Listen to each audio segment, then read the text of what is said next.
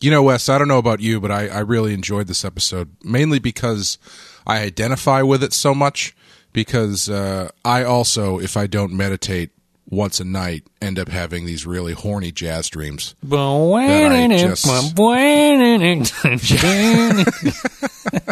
it's a little insulting to call that. Call It was that. It was like it was like a borderline. It was sexy it was detective novel. It was one appearance of a of a little person away from being like a David Lynch film. I think. In like a black and white, uh, someone holding up a burning ace of spades or something. I know it's um truly strange. Although uh, I guess we're gonna have to get into it. But I, I've I've um you know It's a really, uh, how do I put this? Um, it, it's a, it seems like a really white guy interpretation of what would make a woman horny. right if that makes sense. Yeah. Like it's very it's like, oh, she just the the the jazz just overcame this repressed Vulcan and she can't handle it. It's like, okay, all right, all right, keep it keep it down. It- Keep it keep, keep it together, you you 50-year-old man. it kind of it kind of just brings it into the um just the sense of like it's just this sort of like cliche archetype like j- like if you pull someone off the streets like it's probably one out of ten would be able to like even understand jazz enough to get like emotionally affected Yeah. by it. So it's, it's just strange that this this vulcan and i think they've they've even gone into the fact that vulcans have music and everything and they they sort of appreciate it. So it's, it's just very strange and it's honestly so Well, strange actually- that you think think something else is going on. I don't know if you knew this, but um, Berman and Braga actually get story by credits on the movie La La Land because that movie is a direct adaptation of this episode of Star Trek. they just shaved the uh, the pointy ears down and, and went off with it. Let's take a break. We'll play a clip from the episode, and then we're going to come back. and We're going to break down fusion. I spent two years at the Vulcan consulate on Earth and seven months on Enterprise. That's a long time away from home. Living here has obviously affected you in ways that you don't realize. You may be right. On occasion, I also drink chamomile tea. Okay, so this is Fusion. It's the 17th episode of the first season, aired on February 27th, 2002. Teleplay goes to Phyllis Strong and Mike Sussman. Story credit goes to Rick Berman and Brannon Braga. Directed by Rob Hedden. In universe date is unknown, but it's 2151. In this episode, the crew of the Enterprise meets a group of outcast Vulcans who embrace their own emotions, leading to trouble for T'Pol. Leading to trouble for a lot of us. You know what this episode reminded reminded me of? It reminds me of um breaking the ice in a lot of ways. Do you think that if we go back and we watch Breaking the Ice retroactively, it becomes a worse episode at this point? Because what I think is happening is that, um, and I'm going to kind of, I think I'm stealing uh, patron Neil's comment later on about this, but and Hey, he signed the contract. As soon as you leave that, as soon as you leave that comment, it becomes the property and original thoughts of of the two of us. Once uh, he has a comment about basically like why does the show feel so low energy? And i guess i would expand on that by just saying that like the show kind of a, in a lot of episodes like breaking the ice i think to a good degree and this one to kind of a bad degree. It feels like it's moving along in like third gear. And when you expect to get onto the highway and go into fourth or fifth gear it just never happens and you just kind of keep coasting along at this sort of like medium pace and then the, the episode ends and you get off the highway or whatever the analogy is at that point. It's just um this one feels super low energy like breaking the ice except it feels like the topic needs to have more energy to it than breaking the ice did. It's but there's something like languid about the way that enterprise is approaching these episodes. Everything feels very low key and um slice of lifey in a way that i think some plot lines benefit from and some don't Yeah, I actually like this one more than Breaking the Ice. Oh, really? Wow. Um, yeah, because I I feel like um, what this one did that Breaking, or I should say, what Breaking the Ice did that this one didn't do, is Breaking the Ice kind of manufactured that uh, it, problem that that was just really tacked on with uh, the ice is snapping and the legs are breaking and whatnot. This one, I, the thing that got me about this one is it was kind of like what I the kind of episode I've been talking about that I wanted, which is we're going to take the pieces of this concept and we're going to twist them and be like, okay, well, we've never seen this before. What would happen if X? Right. And so they do that in ha- in presenting a different kind of Vulcan uh, to Archer and the crew. Um, one who we haven't probably seen since I guess Star Trek Five uh, with Sybok and his crew there. Right. Vulcan Protestants, essentially, who are taking a different tack as far as the reading of this Vulcan gospel of the way to how to deal with your emotions. And I actually found that really interesting. Um, and I didn't feel like it was nothing about it. It, it was very low key. It was very languid. I'm not debating that at all but I thought the stu- the the vignettes essentially that they were doing to explore this, I found a lot more satisfying than what they were doing in Breaking the Ice, and it didn't feel like it had any manufactured um, conflict. What ends up happening feels a lot more of a piece of what they're trying to do than uh, what they did in Breaking the Ice. Like I um, using having uh, having one of these Vulcans essentially turn into a mind rapist. Um, what or it's it's arguably even it's not I guess it's not worse than that, but he's he's a lot more manipulative uh, in his his in his assault um, using this perceived way, a new way of thinking, this new correct way of thinking as as a smokescreen to uh, assault T'Pol Yeah. and I'm I I found that really interesting. I found that scene, you know, really uh, harrowing. Um, and I was also glad that they didn't make all of them that way. Like they weren't all secretly unable to control themselves. Right. Um, it was just this guy who had a, obviously had a problem with it. So it, it wasn't like, oh, here's the problem with the, their way of life is that nobody can control anything anymore. Like it wasn't that kind of thing. My only my only problem that I really had with it as it stands is I wish T'Pol was the one who got the better of the guy and not Archer.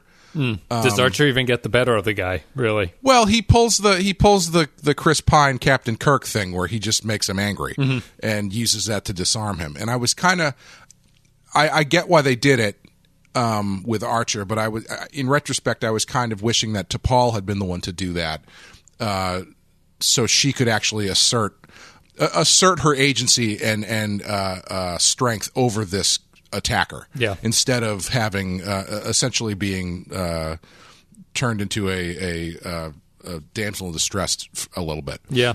Not not really uh, dissimilar to the way that she's been treated in general. In general, I think that Right? I, yeah. I think that I have more. I probably think this episode's worse than you do. I guess I don't know if you think that this is a great episode or anything, but I think that there's um, I think that there's just a lot of.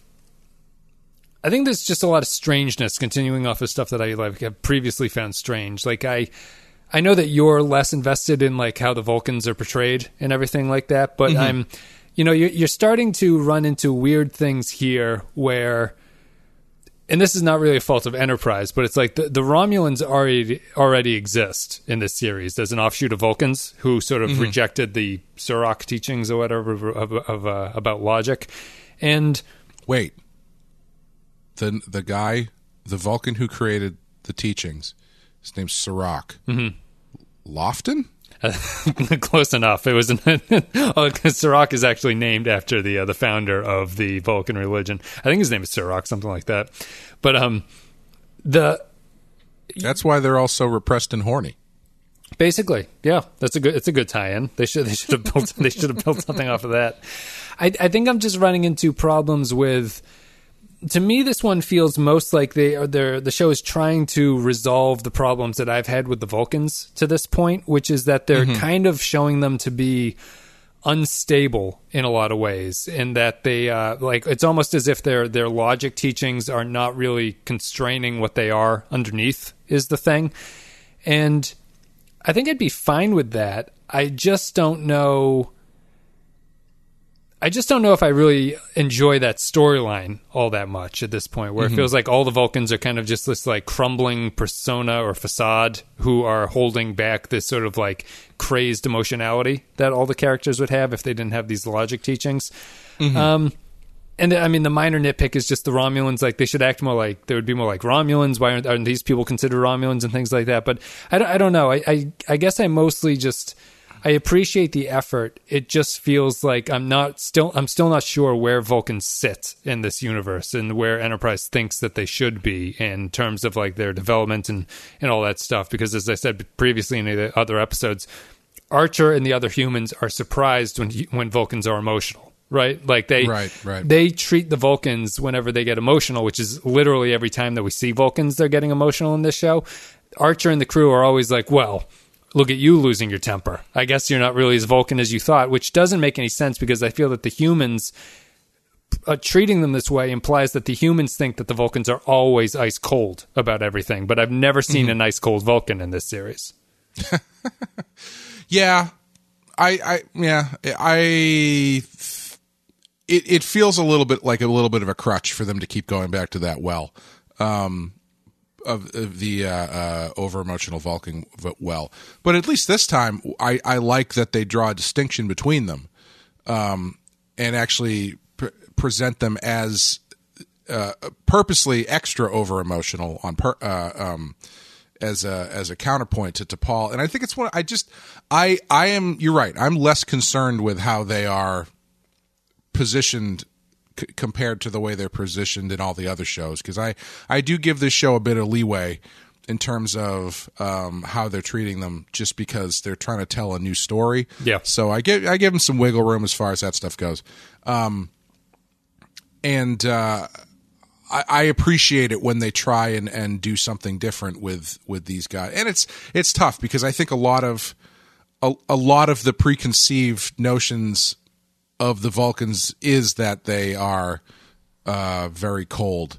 So it is kind. Of, it is kind of a. It's it's probably half a crutch and half them uh, not doing, maybe not doing the research or or caring enough to really figure out how they sit uh, uh, related to the rest of the series. But it doesn't. It doesn't bother me that much. Yeah, I mean, I, I, I think that I would draw a conclusion about that and and it kind of fits the pacing of this episode where I feel like I feel like th- this first season of Enterprise from like the temporal cold war to the way that the Vulcans are portrayed to the way that the ship sort of moves around and whether it can go back to earth and stuff like that I feel I feel like the the nuts and bolts of what they outlay for this series were not really well defined when they started writing it. Like they mm-hmm. they have an idea. Like the whole idea is basically it's hundred years before TOS. Like, and that seems to be the amount of thought that went into things because it it just feels like a lot of episodes to me feel very much like the Cold War episode, uh, Cold Front or whatever it's called,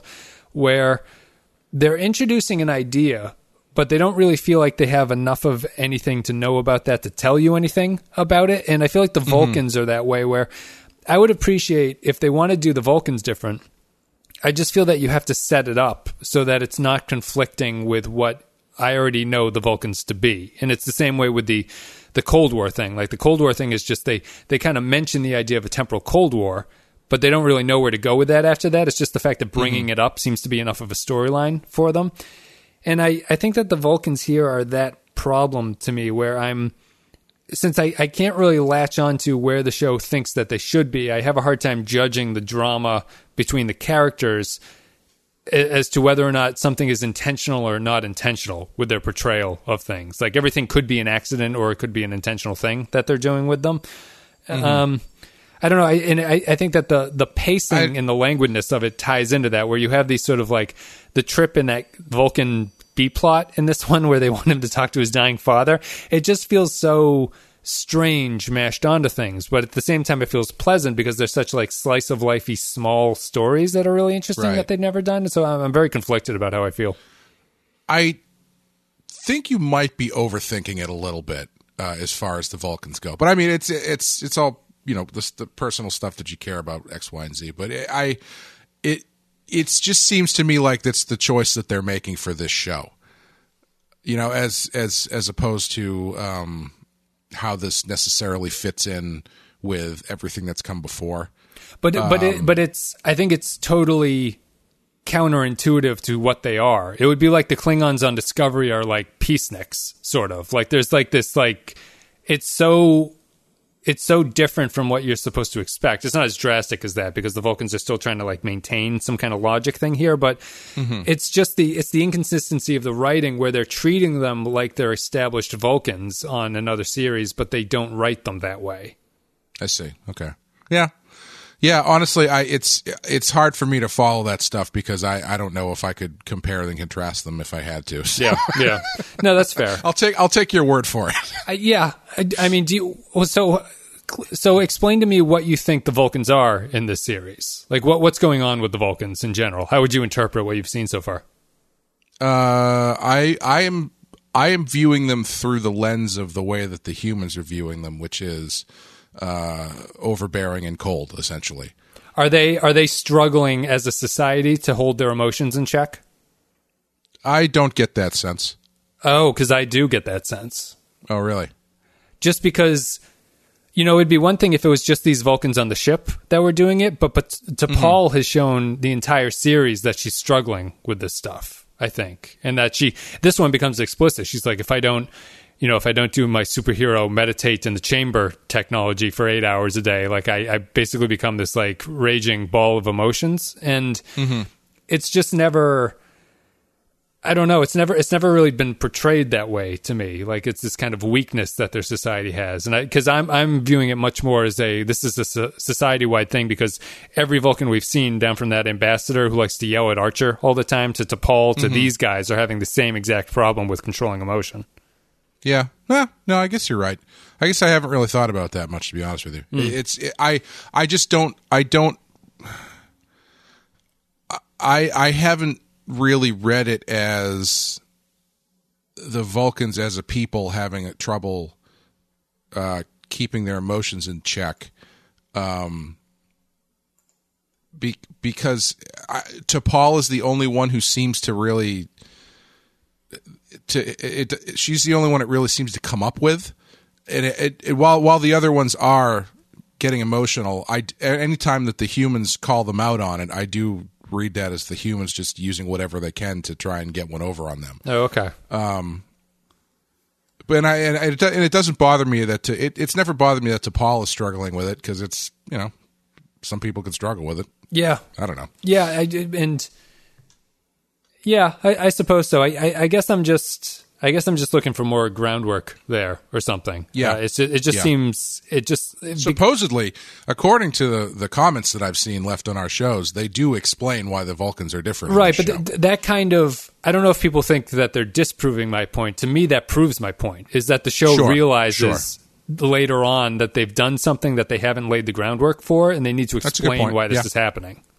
yeah yeah I can see yeah definitely And it's not a it's not a huge problem. This it's all sort of just the structure of things. Like I would I would like I, I, I liked the Vulcans in this one. I liked seeing the emotional Vulcans who are kind of different and like to eat chicken marsala and stuff like that.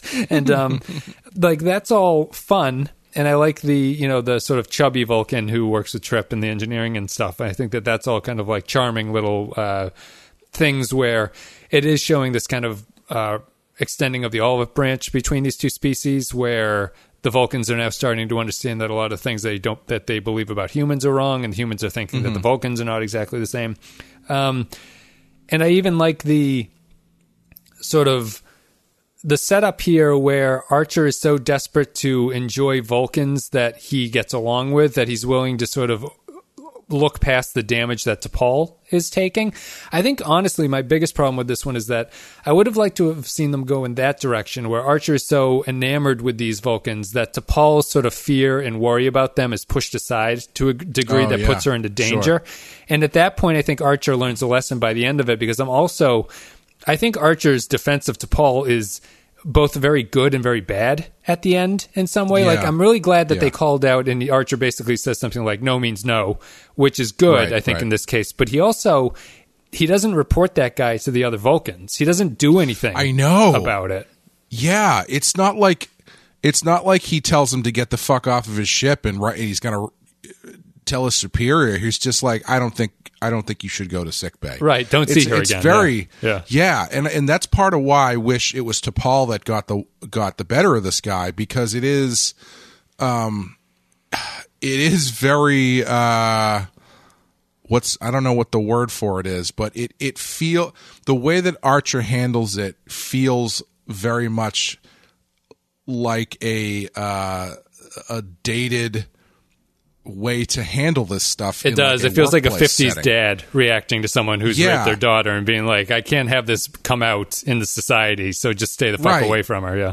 and and the, the the most troubling troubling thing about that is even at the time it's not like this was from 1955 this is from 2002 it's not that long ago um it- it's not like it's not like this was not a known quantity that this stuff was happening this way in real life it it's troubling that they actively wrote it that way and didn't see the opportunity or or see that the right way to handle this would be Archer reacting in a much more aggressive manner. Yeah, or you know, or it's an, uh, I don't know if you can do this with the exact storyline that I've set up here. That T'Pol has some reason where she has to protect this Vulcan. Like this getting out would be bad for them in general, and so T'Pol has to suffer this, and Archer is furious about it, but he knows that he can't do anything about it. Is the Yeah, that's that's tough too. it is tough. That that feels like that's more of an adult drama situation, I think, which is maybe not what Yeah. Star Trek is all about. I Like, I think I think though if you want to play it with that dark angle, I think nah, it's tough too. I was gonna say if you want to play that dark angle of it, I think what you do is you have T'Pol and or Archer tell the leader of the other Vulcan ship what happened, and then have that person brush it off under the rug. right. You know what I mean? As as as a sort of oh, boys will be boys kind of thing. Hey, we're everybody's got emotions, man. We're just dealing with that shit. You know, give them a break, like Yep. that kind of thing. If you want, if you want to play that dark angle and and see the uh the negative the even worse outcomes of, of what happens when, when people report this stuff sometimes, I think that would be the way to go. But having Archer take the take the W by just sort of, you know, admonishing this guy a little bit and then saying, eh, maybe you shouldn't go see her anymore. It's it's not it's not as uh, as firm a stance against what happened as it could be. Yeah, which is funny because the you know Star Trek in the past has been criticized in other series when they have the they always have a mind rape episode in every single episode and Hey, they've had two in this one if you count what happened to Trip. oh that's true yeah well, he- yeah and that actually results in like a physical thing for him but the Yeah. the the other series don't um they always get criticized for not responding to it um maybe strongly enough or effectively enough to like sort of have the other characters uh, show that they understand what has happened to the Troy character, Right. for instance. Right, And this one's yeah. different because Archer clearly understands what's happening. Um, it's just such a strangely written scene. Like the way that he lightly sets him up for it. You know, he does that thing where the character's like, "Oh, how'd you sleep last night? How was how was that? Was that I, good?" I thought that was hilarious because the way that he was the acting, I thought he was going to do that thing where he's like, "Hey, could you hold this frame up in front of your face real quick and then punch him through the, the hole in the frame or something?" Like I thought it was going to be more of a like a Bugs Bunny uh, retribution scene or something, yeah, it, and or like I mean, he it- secretly poisoned him or something. so it builds off of it builds off of that and then it goes into what i also like about it is that you know archer saying things like this to a emotional vulcan are dangerous to him because the vulcans are you know canonically they're supposed to be stronger than humans Right, which they yeah, show by throwing him across the room here and i don't think they lean into that either enough which is that like this is the problem that archer would have dealing with emotional vulcans like this is that they'll basically like break you if if they think that you're Right. wrong and Right. so you're stuck in this really weird middling section where Archer says his piece, he gets beat up, and then he just kicks the guy off and is like, "Don't come back here anymore." And I just feel it's like that's the low keyness of I think that that's the point where the story And needs also- to shift into a higher gear, and it doesn't.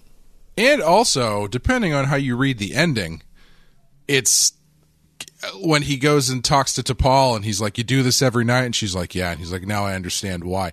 I don't really know if that's the best thing to take from this whole thing.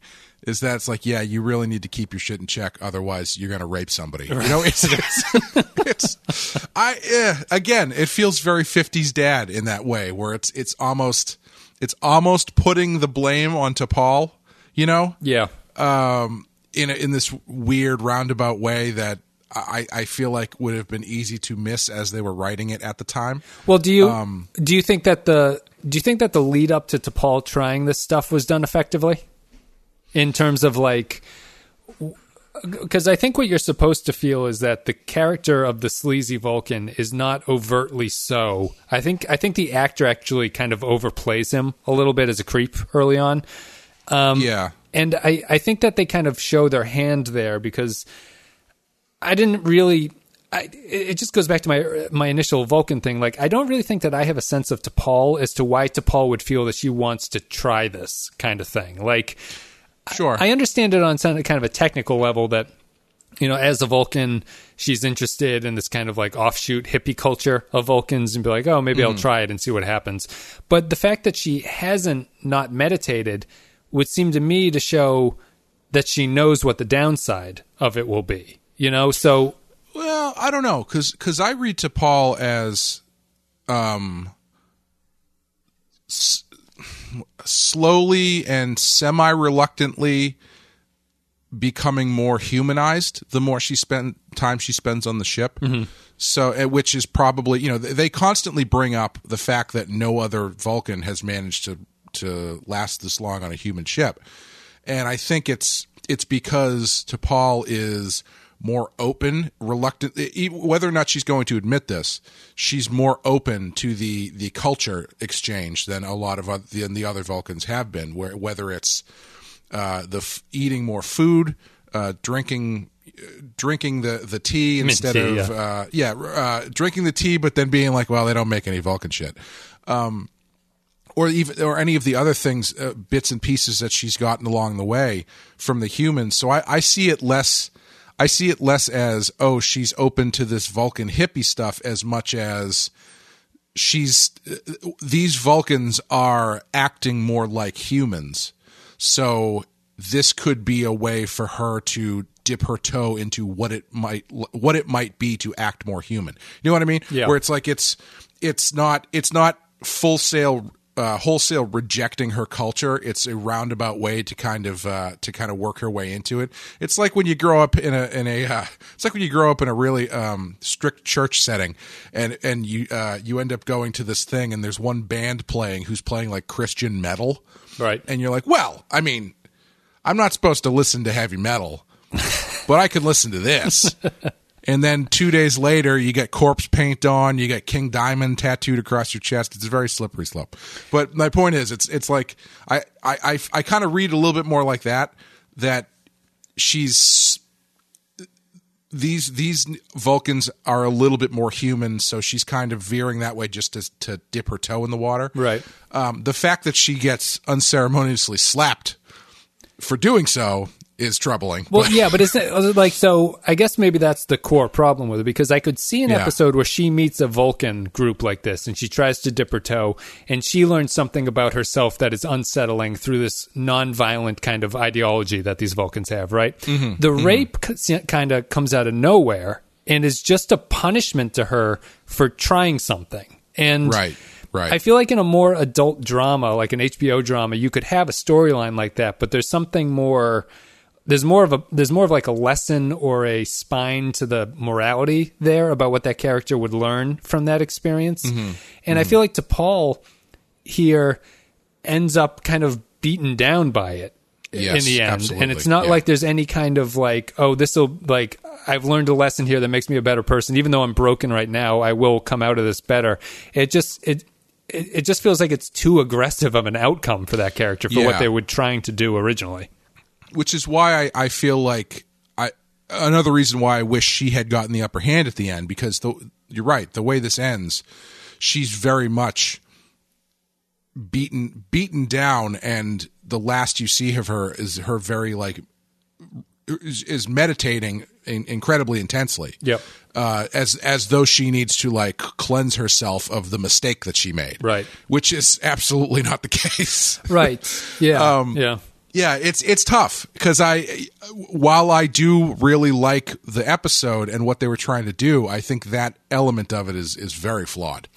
Yeah, because I'd I would have been perfectly happy with just T'Pol tries to embrace this. She has those weird jazz hands flashbacks where she loses control a little bit, or uh, the the emotional. She she's not because she's been raised as this sort of like stock standard Vulcan way, which again is flying in the face of what I think the Vulcans are. But if like say if she was a traditional Vulcan and been raised that way, meeting this group to me has a bigger impact there because it shows. Mm-hmm. It, it, sh- it both shows you a what's brewing underneath the Vulcans and that there is a way that they could control it that the mainstream Vulcan society doesn't really understand at this point because they don't Right, teach it to right. people. And Yeah. so you're left with this like much more Star Trekky interesting thing about like uh like what what does Vulcan society say about these people? Like they're clearly not doing anything bad. In my in my hypothetical example, they're not doing anything bad. But like they can't handle it. What does that mean for T'Pol as a character? How's she going to grapple with these emotions if they're so chaotic when she, you know, for the next four seasons of Enterprise, how's she going to deal with it? And instead you just have you just have the just far too easy resolution for it and then it ends up with her in the dark room and it's just it's kind of i just I, it's mostly upsetting. I, I don't think that they're very in some ways this is the most retrograde of the star trek shows. It's the most Yeah, at least at least as far as T'Pol is concerned, and, and their treatment of women, I would I would agree. yeah i mean you know the 60s star trek was that was zeitgeisty. Like that that's just of the in the air uh, that when they were producing even, that show. and even and even there, they had at least some concept of of uh, of bucking that trend. Yeah, right. They tried to push back on it when they can. Of course, all the I women was- are wearing skirts and everything, and Right, you know, like yeah. they're dependent on Kirk to come and punch out the guy to save them. But this is fifty years later, and Yeah. in some ways, it feels like T'Pol is even more insulted than a lot of female characters on TOS were. Yeah, I was actually as you were talking, I was thinking about what the TOS version of this episode would have been, and it w- it would totally be they meet up with these Vulcans who are all like free love hippie Vulcans. They've all got long hair and shit, and they don't, you know, they wear togas and stuff. Yeah, no shirts. And- yeah, and- just open and chest. Ta- yeah, and T'Pol ends up going full throttle in that direction, and she ends up kind of going crazy because of it, because of all the freedom. Yeah. and it turns into like a naked now kind of situation where she's like got too many emotions going on. yes. And then Kirk is like, "Well, that's what happens when you're a woman, and uh, you just need to be kissed really good." Just a lot know, of offhand be- uh, time of the month comments from Kirk in the chair. Just well, uh, no, it would be it would be her like going crazy because of all the emotions, and then doing something really rash back on the ship, like dr- steering into a star or something, something like that. Yeah. and then at the end, she be, she comes goes back to normal and real. It, I don't think it comes out. I don't think the outcome is any better. I think it both of these episodes still end with T'Pol coming out feeling bad about what she did, even though what she did is not actually bad right. um, and it's yeah, it's a really unfortunate way to to handle this in the 21st century. Yeah, it's. I mean, the the other big thing it obviously just builds off of that is T'Pol. Even in, think-. Sorry, do you think like? but this is the what fifth Star Trek show, Uh, yes, right? fifth Yeah. fifth show, and they've already done uh, nine movies or something, eight movies. Yep. One of which also involved a. Uh, uh, uh, Mind meld rape scene. Yep. Do you think when they were pitching this, someone in the room was like, "Hey, hi, uh, do we really want to do this again?" Because we don't have a great track record with this stuff. We already did it once earlier. We played it for laughs, and it's sort of like 50-50 whether or not we we that was acceptable. Yeah. Um, do we do we really want to do this? Well, I mean, do you do you think that the the need to do it is just that w- as they were sort of coming up with this idea, you hit this point where if the rape doesn't happen, your script is extremely low energy. You know, it's, Sure, it's like sure. you, you feel like you need something to happen here because I actually think I would I would have appreciated it more if the rape didn't happen and it was just this sort of like weird quiet episode of Enterprise where Mm-hmm. this kind of like low key thing happened, but you know, for a variety of reasons, like Enterprise doesn't have the character work necessary to really pull this off at this point, and T'Pol is not well developed or clarified at this point to really understand where she's coming from. You end up with this like note after the first draft of like, well, something has to happen to somebody in this. Like, you got to do something here because otherwise Right. this is just too flat. And I think it just, I think it feels like that in a lot of ways. Although the that Vulcan is just so creepy from the beginning that you know something is up with it. It's just it's it's ugly. He doesn't he doesn't successfully play it as though he's just being flirty. It all, Right. it all comes off as he's like grooming her. Yes, yeah. For some for what eventually happens. Yeah. And uh and even even so, even if that is on purpose, that's fine. Like I don't actually mind that. I just think the way that it plays out ultimately leaves T'Pol with with, with no agency mm-hmm. in anything. Yeah. and it's a matter of her being able to. If you're gonna do that, you can't have you can't end the episode with her feeling bad about herself and and Archer slapping the guy on the wrist. You even have the other guy like yelling about how it was actually T'Pol's fault, essentially. And Arch Arch is like, yeah, well, you know, who's to say whose fault it was? I mean, we all know how she dresses. Yeah. uh, sorry, I slipped into Batman voice, character voice there for a second. That's not Ar- Archer is not from Brooklyn. Um, but you know, it's like that. It's that kind of thing where it's like, uh, even e- there's there's so many more appropriate ways you can handle this if you're going to do it, and you've chosen none of them. Yeah, yeah. That I'm just. I do.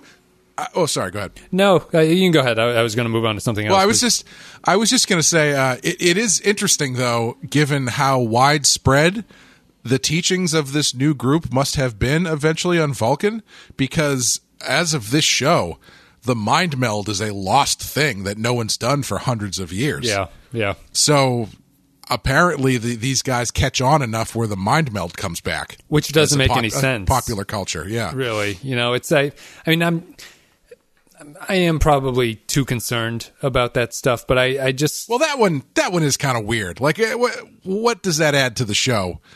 To be like mind meld, what's that? Right, Eh, from yeah. T'Pol, like why you? It's be just as easy for him to be like, let's mind meld, and have her say, as someone who is concerned about this kind of stuff, have her say, I don't know, I've never done that, I've always been wary of what that does, something like that. yeah i mean the You the, know what I mean? the difficulty of mind melding with him would be like i don't know if i want to experience emotion on the level that you do you know Sure, like I, yeah. I don't know if i'm if i'm right for that or something Yeah, she doesn't have to be ignorant of the practice. I, I don't know. I don't know what that does other than just to have it be another. It's, it's a first. It's a callback and a quote unquote first that makes absolutely zero sense. right yeah yeah it's just it's a um It, it would be like it would be like if the if uh, if T'Pol had normal ears, and the, these guys showed up and they were like, "Oh yes, we've started filing our ears down," which is a lost practice on Vulcan for the past two. It's like what? Yeah, it's it's unnecessary. It's probably uh, less big of a deal for me than the actual characterization, but it, it just felt like an unnecessary detail to stick in as a prequel item that Yeah, you're going to deal yeah. with. It doesn't. Nothing about it screams to me that you have to be the emotional Vulcans to do that. It, it really makes sense to me that the Vulcans, as a species, would kind of do it with their meditation Mm-hmm. and everything like that. Um, let's see. Anything else to really say about this one? Not too much. Oh, So, what do you? Uh, you came off fairly positive in the opening. I don't know what you're going to give this one. You don't have to say it right now. But what would you say was the thing that stuck out to you that made you so positive on it early, considering Well, I the- just- the, I- flaws that it has at the end? I just really liked the concept. I thought it was a good uh, let's play around with what this stuff means kind of episode. And I thought that they had the time that they spent with the different Vulcans from this ship and the things they explored. I found interesting. I thought the thing with uh, you know them eating the food was fun. I thought the thing with the uh, chubby guy there and his dad was was interesting. Was that was that?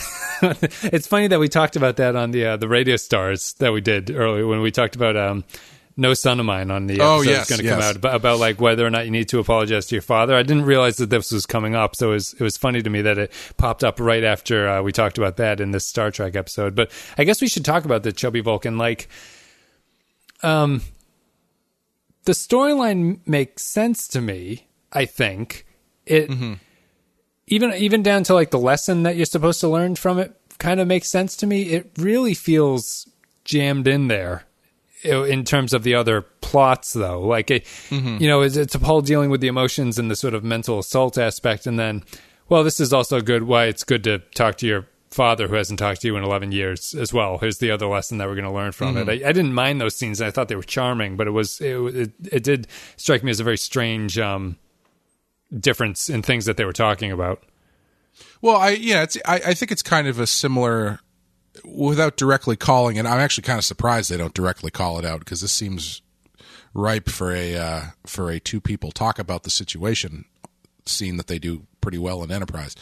Um, but it is kind of a a thing where since since they have now uh, embraced their emotions, part of the part of that is you know holding a grudge or or uh, bitterness is an is an emotion that that is to be had, and so they, in in in embracing their emotions, they're also kind of uh, what's the word uh, vulnerable to these sort of more negative things ruling their life. Yeah, yeah, and Trip or Trip, I guess ultimately Trip, helping this guy realize that it's there are some things that you need to kind of reconcile and deal with um, if you're going to really be a master of your emotions and whatnot is I think is an interesting way to go with it. They don't they don't lean so far into that. Like I said, it's just sort of two scenes of Trip being like, "Hey, call your dad." Yeah. And the guy be like, "I don't know, my dad's kind of a jerk." He's like, "Hey, call him." Yeah. Um, but you know, I, I, thought it was interesting. It was it's sort of a uh, it's sort of an inversion of the Sarek and Spock thing where they talk to each other, but you can tell from the way that they talk to each other that there is distance there. Right. As opposed to there actually being the son holding a grudge, which causes him to not want to talk to his father. Right. Yeah. Yeah. Um, I was surprised they didn't do a little more with the captain of the ship. Uh, it seemed like he and he and Archer kind of hit it off a little bit. It would have been interesting to spend some more time with him. Yeah, he's only there um, up until the the dinner scene, right? And then you don't see him again after that. I don't think. Yeah, yeah, uh, that's interesting. I think, yeah, I think that's the only bit. But uh, yeah, I, I I like the idea. I thought it was as if you're gonna have these low stakes episodes. I thought this was a pretty good one to have because they didn't. It's they're literally out there trying to map this nebula thing or whatever it is, uh, which is very low stakes. It didn't involve the nebula starting to collapse and yeah. suck the ships in or some shit like that. yeah. And and needing needing someone with with no uh only T'Pol can steer them out because she doesn't have to deal with being afraid or some right. bullshit like that. um it was it was just them doing a star mission and then having these character interactions while they were doing it and I found that I found that very uh, uh, endearing and I thought it was it was it was it was fun. Yeah. No, I, I, I agree with you, I think. Um let's take a break there, I guess, and we'll play a quote from the episode, and then we'll come back with final thoughts. So I think, sorry, before we go, I yep. think it's a, I think it's the more ideal version of what they were trying to do in the Sleeping Dogs episode with the Klingons, where you are learning about these Vulcans by interacting with them, as opposed to just walking through their ship and going, "Oh, that's gross. Right. They eat weird food." Yeah, you know. Yeah, yeah, yeah. That's, that's a good point. Um, let's let's play a clip in the episode. We'll take a break and then we'll come back and we'll give our final thoughts and read some patron thoughts about this one. It's called Fusion. I need to go see her. T'Pol's had enough of your help.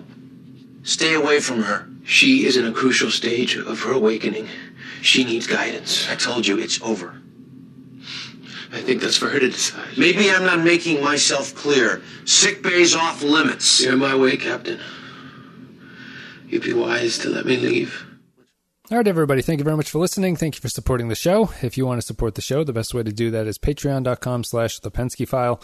Couple dollars a month gets you extra stuff. And as always, our Captain Tier shoutouts happen right now. Special thank you goes to Alec DeWolf, Andrew Cholog, Ben Douglas, Bradley Killens, Bra- uh, Captain Brazen, Cardinal Doomsday, Chris Tinsley, Christian Michaels, Christian Pouch, Darth Moss, David Beermore, David K, Dwayne Hackett, Eric Johnson, Eric Santuan, HH28, Jacob123, Jakey's Gamer, Joint Mango, Jordan Cooper, Kevin Lowry, Kevin Reyes, Kyle Barrett, Mad Courier 6, Matt Cutler, Matt Houston, Matt Ross, Mike Burnett, Mike Harris, Nathan Elliott, Neil Brennan, Nick Sergi, Russell Ellis, Samuel Custer, Grim Santos, Sean, Stefan Minton, Tarek Latif, and Tom Hiles, and Vault 13 Hero. Thank you very much, guys, for supporting the show. And that's it. Yeah, I think um, before. We're, we're not we're not doing video today because we got a packaged nose job deal. Oh, that's and we're both recovering both at the same time. So that is true. Yeah, there's no YouTube uh, video today, but that'll be back. It's just one of these one-off things. Um, yeah, I, I, I feel like I'm still. I feel like we talked about that episode, but I still I, feel like I have a lot to say. However, I, am not really mm. sure what to say about it anymore. I think it's a um, it was an interesting episode, I guess. So let's go to patron comments. Maybe that'll spur something that I have to say about it. Sure. Matt Ross says, "Fusion. How much crap did Arthur Archer take with him? Let me just turn this. I mean, besides a water polo ball, he took his grade school astronomy book. Sure. Then we meet the aesthetic rebel Vulcans, eating meat, having sort of emotions, and of course going after T'Pol in a date rape allegory, making these Vulcans even more despicable. The demystifying of the Vulcan's secretive nature is interesting as the group tells all. The father son issue felt very after school special.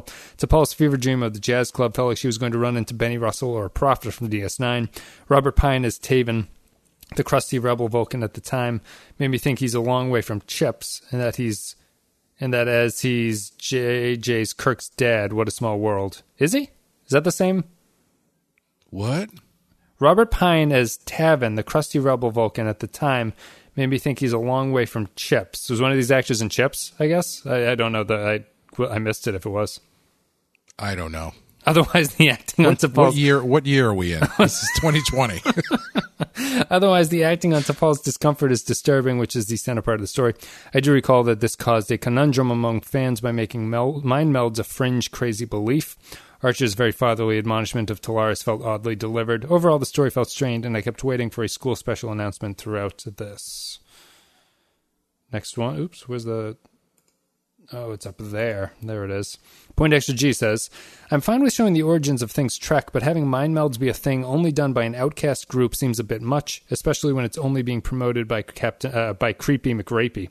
Getting mind raped is a Deanna Troi plot line. We don't need T'Pol falling into the same trope. Latte Librarian says, There's so much to unpack in this episode that I won't even try. Why do women only make up a third of the crew? Only two regular female cast members, less than a third, by the way, and one of them gets mind raped in the first season. One out of five for making me angry. Yeah, yeah, you know, I, I think, I think the difference between this and maybe I can't remember exactly how it happens with Troi. Uh, are they, I guess are they referencing Nemesis or does it happen in in the show as well? it happens in the show as well. It does. Yep. to T'Pol seemed more uh again this is why it bothers me that she doesn't end up with with the win here at the end is that she seems more she seems actively fighting against it obviously obviously what he did is awful um, but the way that she reacts to it in the moment is a little bit more assertive than I think generally they write the women in these shows in these situations. You're saying Paul was more assertive in this? Yes, yeah. Um, and so to have her then shrink into the background is is really unfortunate. But at at the at the time as it was happening, I thought of her. I mean, I still do think she's a pretty strong character, but uh, she seems like more of a strong. At in that moment, she seems like more of a stronger character to be the one who eventually pushes through and gets the. Uh, uh, uh, come up uh, the re- revenge is a is a bad word to Yeah. use, but you know what I mean. Yeah, it's yeah. it's just interesting. Yeah, The- and it's I don't know. It's I think there's a way you can tell this story if you really feel the need to tell this story, where T'Pol doesn't end up being solely a victim. Um, but yeah, they didn't do it that way. Yeah, and it's um for the uh for a third of the crew thing. I don't mind details like that because I think that that hints at a kind of uh, proto Federation humanity that the show would have. Like, what's the ratio of female astronauts to male astronauts at this point? I would I would guess it's probably a fair fairly high majority for men. Uh, would be my assumption. Um, and I don't mind that. Like I. I, I, I just feel that Well, the rest of that original line was a third of the crew are female, but we have no Italians. the what's a uh, what's the Polark doing here? Is that what the, he says in Prisoner? A Czech. What would a Czech yes, be doing yes. What would a Czech be doing? here? here? I didn't. So I don't mind the crew breakdown, but agreed with you about the everything Clay said about the T'Pol scene is strange in this. Um, it's very like the the Deanna Troi episode one ends pretty much the same, where Troi is getting assaulted, and the way that it's solved is Worf walks in and punches the guy. So Troi Yeah. Troi really Yeah. has no uh, defense of herself the entire time. Yeah, that's yeah. If you if you if you're gonna walk out onto the thin ice of any sort of a sexual assault episode, you really need to rethink whether or not it needs to end with a man uh, physically punching someone else as a way to uh, rectify the situation. 'Cause Yeah. that's not really the way to handle this stuff. It's it's strange. Like it's it's strange that that's always the theme of it. It's just you would Yeah. think that. Well, I mean, it's you- you're writing episodes about women getting sexually or mentally sexually assaulted, but, but a bunch of guys are writing these things. Yeah. you know, there's there, there's. I'm I'm not saying it's impossible for for a man to empathize to the point where they could effectively write this kind of story, but it seems like it's probably a little bit more difficult.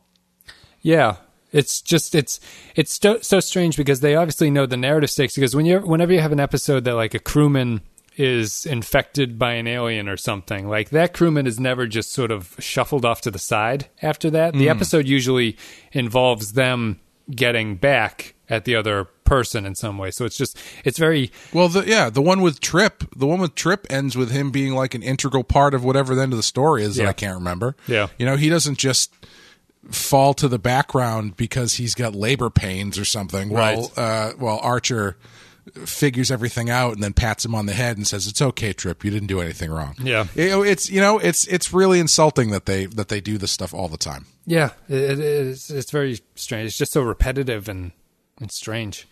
Captain Brazen says, "Oof, mind meld connections as an allegory for rape. What if? Uh? Remember, kids, consent is sexy. This prequel-natured storytelling about the Vulcan mind meld flies Not as sexy as Duke Ellington. the Duke.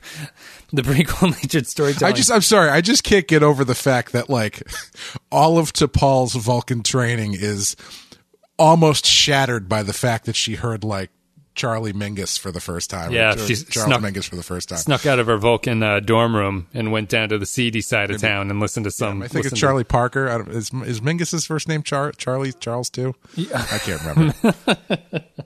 it's just, it's just that um uh I can't I, there's a Seinfeld episode it reminds me of but I won't go into it right now. I was I was thinking I was like, how great would it be as the the mind meld scene was happening before it turned dark, and he's like, just let go, let your emotions come through.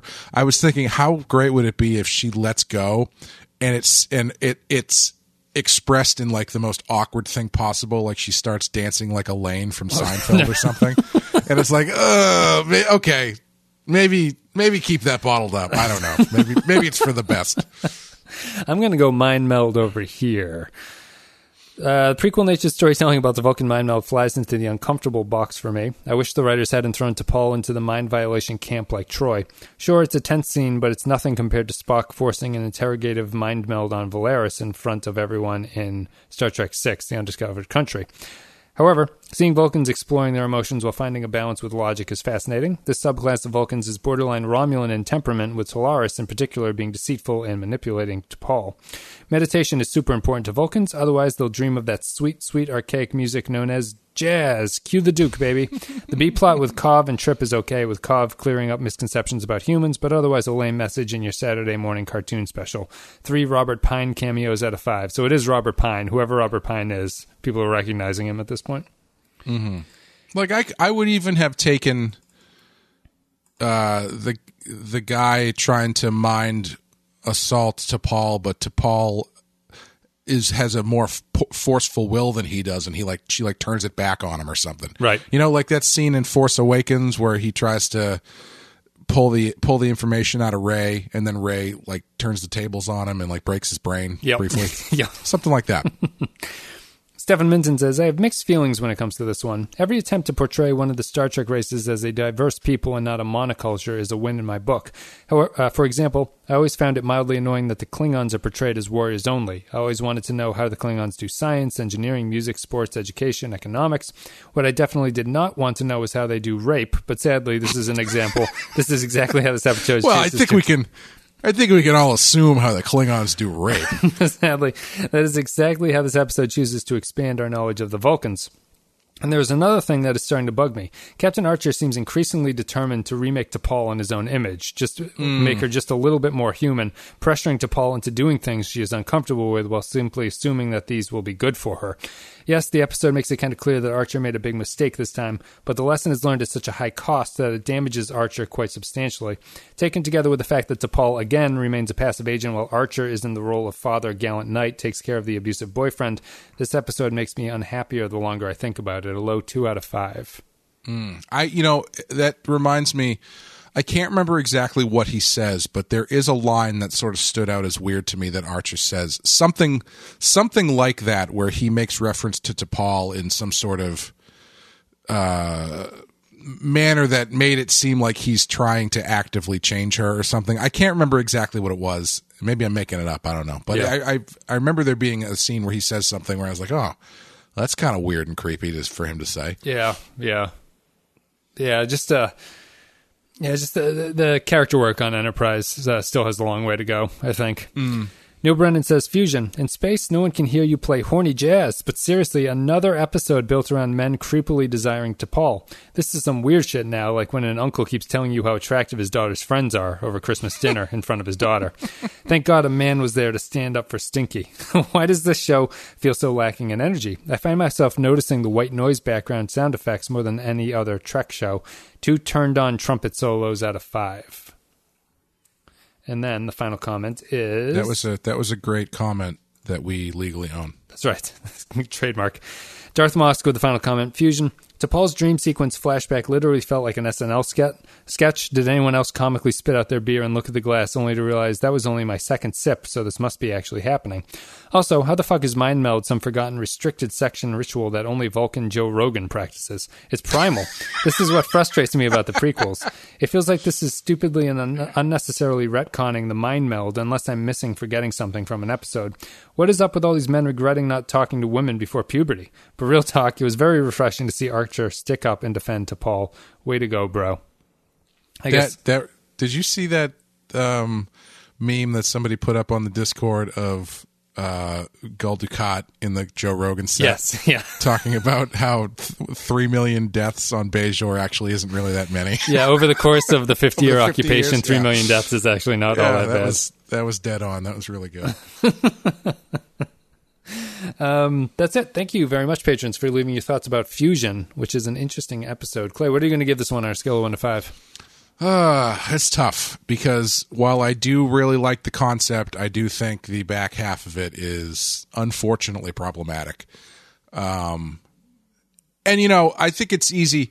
It's easy to say that to, about a lot of stuff that was from the past and kind of write it off. But I do think that this at this point in time, the writers at, at this point in time, honestly, at any point in time, the writers should know better than to handle their female characters getting assaulted in the way that they chose to do it. Um, uh, yeah, I want to give it a three, but I think that stuff at the end is so bad that I need to give it a two. Yeah, interesting. Um, I would agree with the caveat that, like, even if you're not going to learn anything on some sort of like gender politics level, mm-hmm. you would think that writers at this point would just learn that the narrative isn't satisfying that way. Like, you hmm. you kind of have to flip it back around on people, or like have that be the main character, and not just sidetrack your female character with this kind of like assault sequence because Yeah. it was T'Pol's episode up until that point, and then Right. Archer has to Right. step in for some reason. It just it feels unnecessary. I'm going to um, I guess I'll give it a two as well. It, it's weird. It's like a it's a high two for me. Um, just because it is so interesting early on with what they wanted to yeah. do, but it is just another thing of um, not really it just uh, sometimes a lot of these episodes feel a little bit rudderless to me. It's like the show just doesn't know Sure, what it wants sure. to talk about with these things, which we talked about in the previous episode with the Berman and Braga type of outlook on stories. And this one really feels that way. It's just like it doesn't know what it wants to take the Vulcans in what direction. It doesn't know what this means for T'Pol. It doesn't really have a good grasp on any of that stuff. it it kind of feels like I can't remember where I heard this, but I heard someone once say that your fir- you don't find out what your story is about until the end of the first draft. Yeah. and then you go back and you and you and you rewrite it knowing what your story is about. This feels like they they kind of got to the end of their first draft and just never went back to reshape it. Yeah. because it does. I know what you mean by rudderless because like there are some great some cool ideas in it and stuff, but it doesn't feel like it's really all driving towards anything um, it's just a bunch of stuff that happens that's kind of like, ah, this would be kind of cool. Yeah, what about this? What about this? And then they kind of, it's not, it doesn't feel like that they had the time or or or took the time to reshape it into what it means as a piece. Right. Yeah. To find the the, the storyline that sticks out the most for you, and then sort of build everything around that in Yeah, some way. yeah. All right, twos for both of us. Although uh, it was more interesting too than some of the other twos that we've had to this point, and I, I'm all for fleshing out the Vulcans so that I have a better sense of what the Vulcans are at this point. But um, honestly, to me, the the problem with the series so far is I think that the character definitions are off still. Like, I still don't really have a good grasp on what T'Pol thinks about things uh, and like what her sort of driving goal is. I understand her; she's slowly becoming more human, and it's the humanizing quality of living with all these humans on the ship and everything. But I um it feels like she it's accidentally happening to her you know in a way that's like Right, she's just kind of like osmosisly becoming more human and she doesn't really have any thoughts about what that means for her and i think that's kind of a a, a, a letdown for that character in particular Yeah, it would be nice if she. I mean, if she addresses that eventually, I think that would be that would be interesting. she has to right does, she has know. to She talk about this yeah Because I mean, it's like it's it's kind of like a inverse of the Data thing, where Data is striving to become more human, and you and you know that that's his goal. Whereas she, I mean, I don't know. I guess you could argue that T'Pol's thing is that she she isn't striving to be more human, but she is just she is just learning new culture by osmosis, which I don't think is a bad story. No, but I- mean, I- I think that- you know. I think that it would be much more interesting if she was resistant to that happening, but she doesn't Sure. seem to care really. She's just like right yeah, right yeah it's it's uh she's she's drinking tea and eating human food but she's not really it's just what she does now Right. not- she still she really still rolls her eyes at the humans every time they say stuff, and then just eats their food. You know, and it's like it's. It, uh, for as well defined as Phlox is and what he wants out of it, I think that you should have the opposite reaction from T'Pol, which is that she's very hesitant to do this because that would destroy what she thinks she is at that point. Um, right right yeah yeah and i think this was this was an episode where they could have gotten into that but they chose to they chose to to go a different direction with it. yeah yeah All right, guys, thank you very much for listening. Hope you enjoyed the content. You can find all the links down below at thepenskyfile.com slash links. Otherwise, patreon.com slash thepenskyfile is the best way to support the show. Much appreciated. Clay, do you have anything you want to say? uh badass podcast is back um this it was this is like yesterday. Friday it would show, be. right? It would be if it comes Thursday? out tomorrow. It's yesterday. Yeah. yeah so there should be there's a new episode first episode of season three which is uh the two-parter with the debut of batgirl and uh next week is a new rotten horror picture show where we are covering texas chainsaw massacre Oh, nice. There you go. And then uh, this Friday or tomorrow, there's a new Radio Star Murders. That show is coming look at back. this If you guys, look at all this content we get coming out I know it's unbelievable. Uh, that that'll be a uh, YouTube only show at this point going forward, so you can check it out on YouTube if you're. so our interested. goal is to have so much stuff out that you tell your friends i don't listen to them anymore they have too much stuff I don't have I don't have time. I don't have time to listen to it. it. is overwhelmed. That's that is the mark of a successful podcast Yeah, but- network. It's when you have one show you listen to, and it's like I really would like to listen to the other ones. I just don't have any time. we want to be the DVR of podcasting, which is it fills up and you give up on watching the show at that point. I want your phone to tell you you've run out of space because you subscribe to all of our shows, but you haven't listened to them, but they still download onto your phone and just sit there taking up room. That's goals, podcasting goals. All right, guys, thanks very much. The Radio Star is back tomorrow. Yesterday was a badass, and then uh, Rotten Horror is next week, and that'll be a kind of, except for the Star Trek shows, all the other shows are every other week, I think, at this point going forward. So you just have to find them when they come out, and that's it. Support the show at patreon.com slash the Pensky File. We are done. Thank you very much. We'll see you next time.